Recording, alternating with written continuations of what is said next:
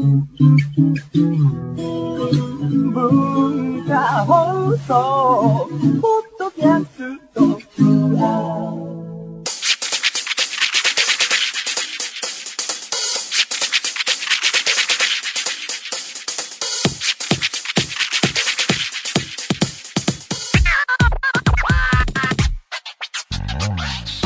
ばんは。内山聖輝のワンルーム。パーソナリティの内山聖輝です。この間なんかいつも遊んでる高校の同級生のメンバーがいるんですけどあの楽しかった栄光の日々ではバーベキューを日々 日々じゃないけど何ヶ月かに1回やっていたようなあの遊び友達がいるんですけどそのメンバーでこの前催されたのが手作り餃子会。皮の段階から自分たちで餃子を作ってみようよっていう会を出してくれてよくそんなアイデア出てくるなと思ったんですけど僕がいつもそこにアイデア出してなくてですね誘われるがままにねいろいろ用意していってるだけなんでねあれなんですけど。で、えーその前日に来たメールで笑ったのがね明日餃子作るけど水餃子と焼き餃子どっちがいいって言われて皮の段階から違うらしいですよその作り方が。水餃子やるのか焼き餃子を目指すのかでね。まあこんな楽しそうな話してますけどこの回行けなくてね僕は じゃあ。行けなくてね。あのね休みではあったんだけどそのいろいろその週疲れ溜まってて次の日の仕事のいろいろ準備あるなみたいなのでねこう泣く泣く行けずね写真が送られてきて。もう見知った顔の人たちがなんかこう皮をこうやってなんか机に向かってこう コロコロやってるような写真がね送られてきてねクソーって思ったんですけどもね楽しそうだったな。その写真だけでも出来上がった写真とか一切来ず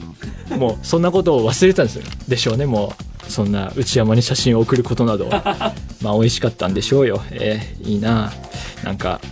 映画見たり見たりスプラトゥーンやったりしたよとかいうメールが送られてきて。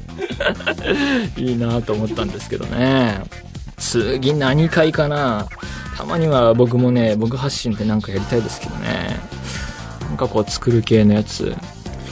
まあ特に思い浮かばないかな。うん。ちょっとなんか D マガジンで雑誌読んで考えたいと思いますね。いや餃子会行きたかった。それでは内山聖輝のワンルームスタートです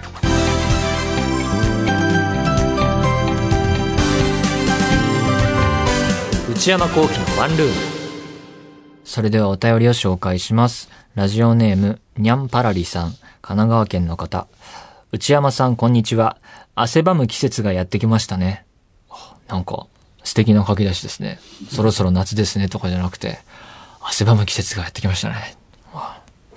半年前は衣替えのタイミングに苦労されていましたが、えーまだ依然として衣替えはしておりません。クローゼットを開けるとですね、冬物の重たそうな、えーウールのコートがね、パッと目に入るし、入るたびにこう、あーって、なんて情けないって思って、またクローゼットを閉めるっていう 日々ですけれども、えー衣替えをしている最中、もうこれ着ないなという服はその後どうしていますか？お友達や後輩の方に譲ったことはありますか？逆にお友達や先輩から服を譲り受けたことはありますか？えー私は何でも新品が好きで古着はちょっと苦手です。内山さんはいかがですか？それではお体に気をつけて。うーん、もうこれ着ないな。あのー前は本当に洋服を捨てるっていう考え方がなくて、多分実家にいた頃は、なんか洋服捨てるっていうとなんかね、親から嫌な顔されるだろうなっていう予感を心に秘めて捨てなかった習慣がついちゃった気がしますけども、もうそんな制約もなくなったので、とはいえそういう習慣があんまりなかったんですけど、最近はもう捨てるっていう選択肢結構取りますね。もう、あの、何回も来て、結構、よれてきて、えーそしてもう着ないだろうなって。なんかあと、その、年代っていうか時期によって好きな洋服のサイズ感みたいのもあると思うので、なんかこれ今だとこれは短く感じるなとか、今だとこれでかく感じるなっていうのがあったりするとね、捨てるっていうのはありますね。人にあげるってことはないなそもそもこう、お友達もだしも後輩の方っていう概念があんまり僕の中になくてですね、後輩っていうのがあんまないっていうかその、例えばこう、同じ仕事をしていて年下だとか、えー、キャリア的な部分で、その後輩って当たるような人は同じ事務所かどうかに限らず、いるのかもしれないけど、後輩という認識でそういうのを見てなくてですね、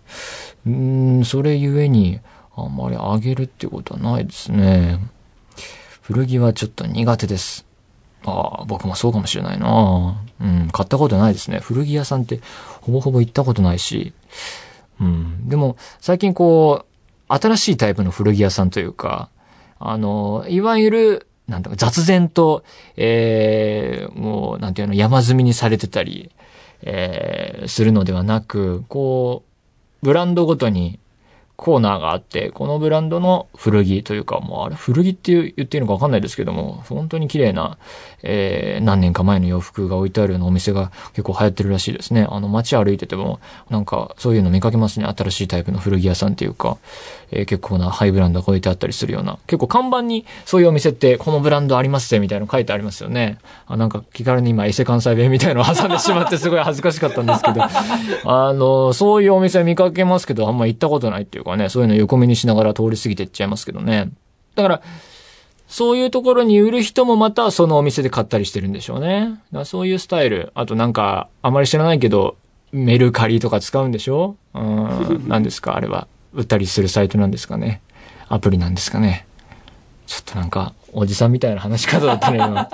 うわーっていう感じでしたけど。そういうのは、オンラインかどうかに限らずあんまり使ったことがないので、まあ、普通に自分で買って自分で処分してっていう感じでですね、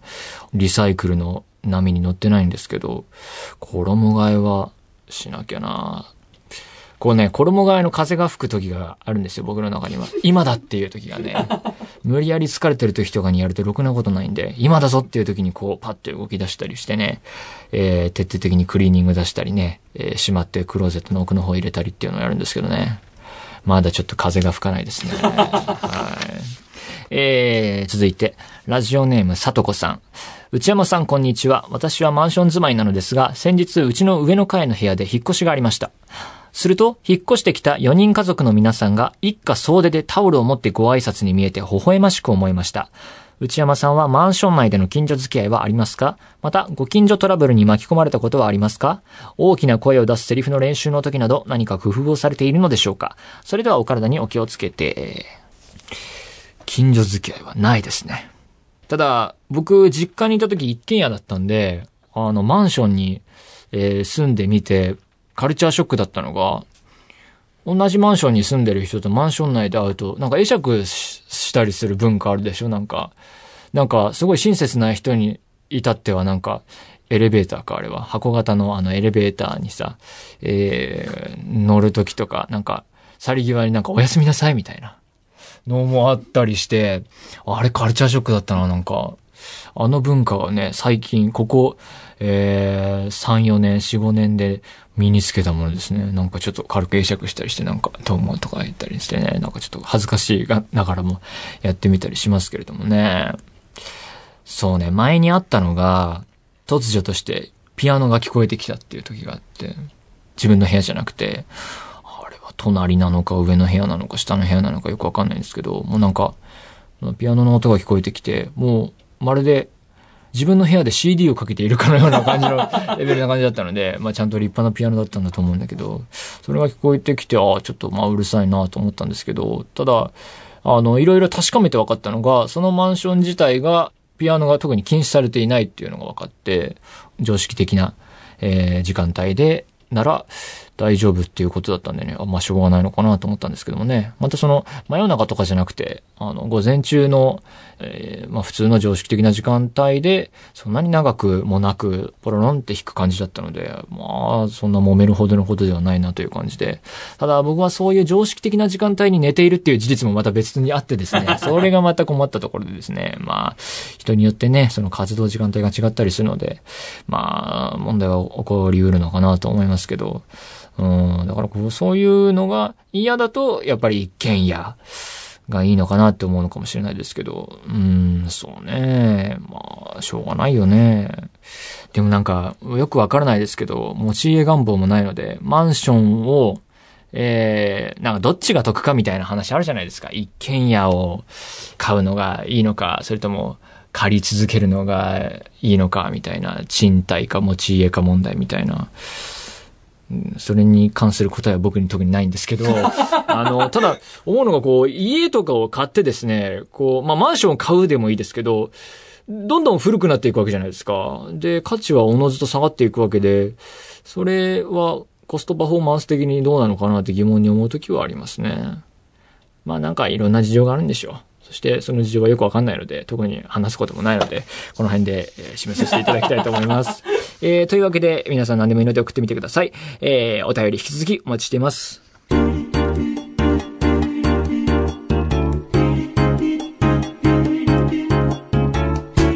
内山幸喜のワンルーム。内山幸喜のワンルーム。続いてはこちらのコーナーです。ムビログ。このコーナーでは私内山が最近見た映画についてお話ししたいと思います。今回取り上げる作品はこちらです。ズートピア。えー、やっと見ましたよ、これ。もう、日本でも大ヒットしててね、まあ、僕は割と空いてる映画館でいつも見ようと思うので、ネットで最近はチケットも取れるから空席状況は見れるけど、愕然とするような状況が続いていたっていうか、え、こんなに混んでるのみたいな。まあ、土休日とか公開されて間もない頃はわかるんですけど、何週か経った平日とかでも割と埋まってたりするのを見るにつけてもですね、これはまあ、アメリカでもヒットしたし、日本でもこれは相当ヒットしてるなって眺めてたんですが、やっと見まして、えー、ここに至ると。えー、ズートピア、えー、監督はですね、バイロン・ハワードさん、えー、リッチ・ムーアさんという二人が連名になっていて、さらに共同監督としてクレジットされているのが、ジャレド・ブッシュさんという人です。で、えー、バイロン・ハワードさんという人は、塔の上のラプンツェルもやっていて、ボルトもやっています。ラプンツェルは見てないですね。ボルトは見ましたね。リッチ・ムーアさんは、えー、シュガーラッシュの監督だそうです。シュガーラッシュ見てないなシンプソンズのテレビシリーズも関わってたみたいですね。えー、というわけでこちらズートピアはディズニー長編アニメ最新作ですね。で、これ、間違いやすいのが、ピクサー作品ではないってことですね。まあ、今は、えー、ディズニーのグループの中にピクサーがいるので、まあ、その、どっちがどうっていうわけじゃないんですけども、制作体制としては、えー、ピクサー作品ではなくてですね、ディズニーのアニメ長編最新作だと、知り合いが間違えてたりしたもんで、えー、言ったんですが、ピクサーは、アーロと少年が一番新しいやつで、次日本で公開されるのが、ファインディングドリーですね。ファインディングニモの続編。これもどうなんでしょうね。早く見たいですけど。で、ディズニーとしては、前作がベイマックス。その前がアナと雪の女王。で、またその前がシュガーラッシュ。まあ最近のディズニーはすごいですよね、本当に。とはいえディズニーアニメ映画っていうのは低迷した時期があってですね、えー、それが2006年にピクサーを買収することで、え、変わったと。で、ピクサーにいたジョン・ラセター。え、こちらがトイストーリーの監督やった人ですね。え、ピクサーの中心人物。と、エド・キャットムルという、え、ピクサーの社長を、え、中に入れまして、その大改革というか、え、ディズニーの大復活劇が始まったわけですけれども、このピクサーっていう会社面白くてですね、その始まりから、えー、その流れとして、アップルのスティーブ・ジョブズが、え、関わっていたりして、その辺の歴史もね、ちょこちょこ見ると面白いんですが、で、ズートピアなんですけど、あの、僕がこの映画に触れたきっかけは、僕がすごい好きで見ているハリウッドエクスプレスっていうですね、ワーワーの番組があって、これ映画紹介番組なんですけど、あの、アメリカ映画の最新情報とか、あの、ボックスオフィスっていうのランキング、つまりこの興行収入の、えー、毎週末のランキングがアメリカの一番新しいやつが、えー、映像付きで見れるので、これは本当重宝していてですね、アメリカ映画ファンは必見の30分番組なんですけど、ここで、その、こういう映画ありますよっていうんでね、あるシーンが丸まんま流れてて、これはちょっと面白そうだなと思って、ちょっとその雰囲気を感じ取ったんで、そこからは情報を一切シャウトダウンして、あんまりこう何も事前に情報を入れずにやっと見れたんですけどもね。で、お話としては、ズートピアっていうのは、あのーなんて言うんだろうな。いろんなエリアを持った都市というか、国なのかなあれは。その行政区分はわかんないんですけども、こう、一定のエリアですね、土地。をズートピアって言うんですけども、えー、で、そこでは、いろんな動物が一緒に暮らせるようになっている。で、ここで動物っていうのは、その、いわゆるリアルな動物というよりは、結構普通に人間のように歩いたりなんだりするような、えー、人間のような動き、格好をして iPhone みたいなものをいじったりするようなシーンも結構あるんですけど、そういう生活をしている動物が、えー、一緒に暮らせるようになっていると。で、いろんなエリアがあるっていうのは、こう、気候とか、え、天気ですね。その気候や、その動物の大きさによって、あの、どうしても分かれてる部分もあるという意味で、いろんなエリアがあって、住んでいる、そこに、え、別々で住んでいる動物もいるんですが、まあ、それらがズートピアにみんな住んでいると。で、ポイントとなるのが、肉食動物と草食動物が共存している世界っていう、あれで、そこでは肉食動物が草食動物を食べなくなった、えー、という時代なんですね、それは。で、動物を食べなくなったということで、まあ、何食べてんだろうなとそこで見終わったと思ったんですけど、まあ、豆とか、お豆腐とかでタンパク質は取ってんのかねって僕はなりに結論付けたんですけども、みんなベジタリアンみたいな一種ので、ズートピアっていうのはまあ、パッと聞いてわかると思うんですが、ズーとユートピアがくっついた造語だと思うんですけれどもね。まあ、要は、そういう意味で肉食動物と草食動物の争いがなくなった、えー、いろんな種類の、えー、動物たちが一緒に平和に暮らす夢のような世界という意味でズートピアだと思うんですけれども、で、その世界で、えー、主人公は新米警官のジュディ、これがウサギですね。女性なんですが、その彼女がひょんなことから出会った、えー、詐欺師のニック、えー、これが狐ですね。で、と、えー、これは男性。で、とコンビを組んで、えー、あるカワウソの失踪事件に取り組んでいくんですね。で、そこから、えー、捜査していった結果、巨大な陰謀が明らかになっていくみたいな、そういうお話になっています。で、もう見終わった後に思ったのはですね、このズートピアっていうのは本当とんでもない作品だなと思って。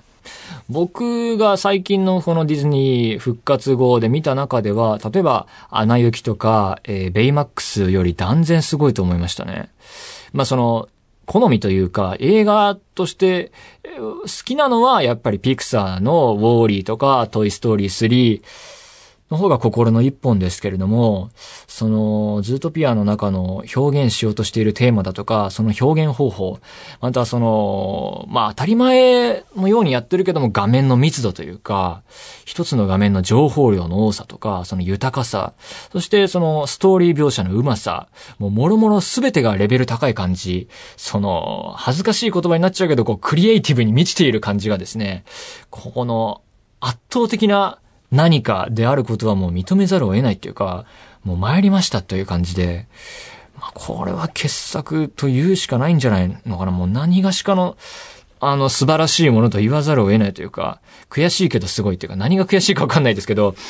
ディズニーすごいなと思いました。で、まず、やっぱストーリーの語り方、えー、で言うと、導入部のテンポがすごくて、始まって早々に、まあ、ズートピアっていうのはこういう世界ですよっていうのと、えー、ジュディはこういう子で、えー、幼少から警官になるまで、えー、夢だったズートピアの警官になるまでがさ、もうほんといいテンポで描かれてですね、その実家が人参農家だと。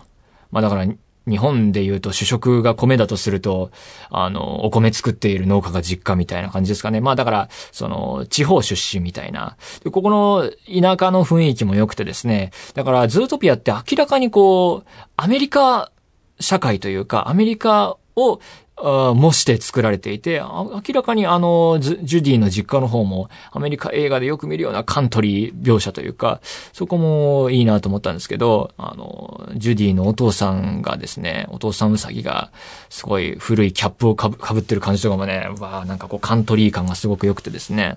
で、その、警官になって出かけていったズートピアもまた、えー、いろんな民族とか様々な人種が暮らすアメリカを表しているんじゃないかなと。で、その、語り方としてはもう、セリフとかじゃなくて絵や動きで見せるっていうのがすごい多くて、例えばズートピアにおけるバスの描かれ方とか、その走ってるバス一つとっても、そのパッと絵で、その動物のサイズに合わせていくつか出入り口があるのがパッと出てきてね、そこからこういろんな動物が一気に出てくるっていうのはね、あの描写一つとってもですね、そのズートピアっていう世界ではいろんな特徴を持った動物たちが共存して、あの、一緒に暮らしていくために、あの、そのバス一つとっても工夫が凝らされているんだ。で、バスがそうなんだから、その見えないところでもいろんな、え、工夫によってその世界が成り立ってるんだろうなとこう想像できるような作りになっていて、それがまあうまいなと。そのパッとこう見た瞬間に感覚的にわかるようになっているっていうね。つまりもうここですぐわかるのが、ズートピアには、いわゆるダイバーシティっていうテーマがあって、まあ多様性と訳してもいいと思います、思うんですけど、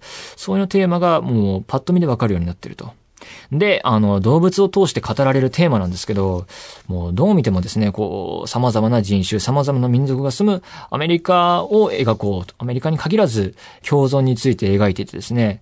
パンフにも書いてあったんですが、差別、偏見とか、ステロタイプが大きなテーマになっていて、例えば、狐のニックはですね、あの、幼少期に、狐というものはずる賢いと言われていじめられたりするわけですね。一方で、ウサギのジュディもですね、えー、ウサギは体が小さいから、警官には向いてないから、そういうのおすすめしないなとか言われるわけですよ。えー、もうそれは言ってしまえば、いわゆるステロタイプですよね。あの、この人はこういう、えー、種族はこうだから、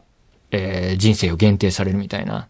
そういうのに、えー、主要キャラクターがあの、壁としてぶつかる設定になっていると。まあ、ジュリーに関しては女性ですから、性差別も含まれてるわけですね、そこには。だからこの、テーマとして、すごいなと思うのは、そういったテーマとエンターテイメントを両立しているのが、えー、凄みであってですね。まあ、要はそれで大人も子供も楽しめるというか、考えられる作品になっているっていう。それをまた、エンターテイメントにして、あの、アメリカだけじゃなくて、世界市場を相手にする、いわゆる商品として生み出してるのがすごいとてつもないことだなと思って、えー、ちょっと圧倒された次第ですね。で、これって要は、いわゆるポリティカリーコレクトネスっていう考え方があって、PC とも、え略されますけど、これについての映画でもあってですね、ポリティカリーコレクトネスっていうのは、あの、受験、大学受験するときとかに絶対出てくる言葉だと思うんですけど、差別とか偏見がない言葉を使っていこうっていう、えー、動きというか、えー、そこにおける違いは、例えば職業、人種、性別、民族とか宗教とか、年齢、そういういわゆる違いを、えー、言葉から消していくというか、例えば、看護風ではなく看護師と言いましょうとか、これはまあ性差別をなくすみたいな、ほぼさんじゃなくて保育士と言いましょうとか、スチュワーデスじゃなくて客室乗務員だとか、そういう流れっていうのはポリティカリーコレクトネスの、えー、動きでして、だからこうディズニー映画自体っていうのは、基本的には全部が全部、えー、今のディズニー映画はこの PC 表現は必ずチェックしてそういう差別的な表現がない作りになってているんですけれども、で、その、今回はこのズートピアと映画自体がその差別についての映画になっているというか、そこがまたすごいなと思って、で、見てて思ったのが、その、また、あの、浮かんできたのがアファーマティブアクションという話で、これはポジティブアクションとも言うらしいんですけど、これはですね、あの、マイノリティとか女性などに対する差別をなくすために、えー、差別はやめましょうとかっていうそういう言葉だけじゃなくて、その、制度として、このポストには何パーセントは女性を入れなければならないっていうのを決めてしまうことを言うんですけど、例えば、この間新聞で読んだんですけど、フランスでは2000年にこう、パリテ法っていうのができてですね、あの、地方選挙とか国政選挙などで候補者の男女比を等しくすることを義務付けたらしくて、これは完全にアファーマティブアクションで、この男女平等を作る。で、それで女性の政治参加を促進するために、その数として、えー、比率を決めることで、そういう社会に持っていくっていうのを言うんですけど、これ、ズートピアで言うと、このウサギである、しかも女性のジュディがウサギ初で初めての警官になったっていうんですが、これはセリフでは言われないけどアファーマティブアクションなんじゃないかなというふうに思ったんですよね。で、もう一つ、羊の女性のベルウェザーっていうキャラが出てくるんですけども、彼女も副市長としているんですが、え、重大な仕事をもらえないっていう描写があって、これもまたアファーマティブアクションの流れなのかなというふうになんかこれは、うがった見方ったかもしれないけど、そういうのを思いましたね。なんかこう、だから、こういう制度をもとに、えー、入れられた、加入したメンバーだから、ジュディには当初重要な仕事が与えられないのかな、というふうに見たんですけれども、まあだからこういう、そのパッと見でセリフで語られない背景というか、そういうのが他にもいっぱいあるように見えてですね、これでも、これだけのものを作るんだから、スタッフの、ズートピアのスタッフの人たちはもう絶対に、あらゆる背景とか、あらゆるこの世界の仕組みについて話し合っているはずで、だからこう、物語の展開を見ていても、こうもいけるなっていう部分は絶対にもう話し合いの中で上がっているものとしてあるんだろうなとか思ったりして、まあそういうのを想像力を巡らせてもまたすごいなというふうに圧倒されるんですけどもね。まあそういう意味でこういう深いテーマとエンターテインメントを両立させていて、まあだから高校とか大学とかで学ぶようなことが、パッとこう感覚的にわかるような作りになってるのがもうちょっと凄すぎて言葉が出ないあたりで、ちょっとズートピアは降参しましたっていう感じですね。ディズニーアニメ映画は研究しても面白そうだなと思ったので、また過去の作品も掘ってみたいななんていうふうに思いました。えーというわけで以上、ムビログでした。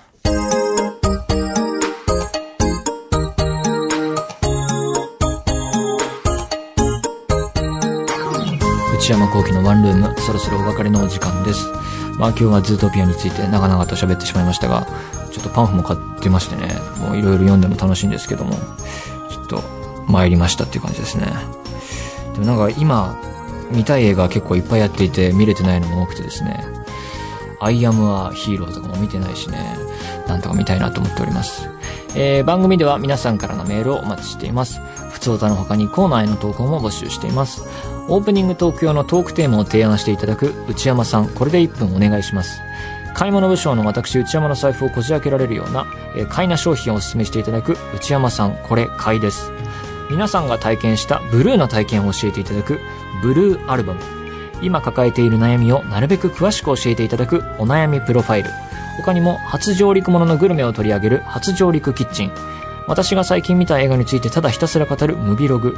映画以外の話題を取り上げるテーブルコラム。これらのコーナーで取り上げてほしいお店やテーマ、作品なども募集中です。アドレスは one.joqr.net one.joqr.net 1の綴りは o, n, e です。番組公式ツイッターアカウントは、アットマーク、o, n, e, アンダーバー、j, o, q, r です。こちらもぜひチェックしてください。ポッドキャストも配信中です。更新時間は毎週月曜日のお昼12時予定です。それではまた来週、さようなら。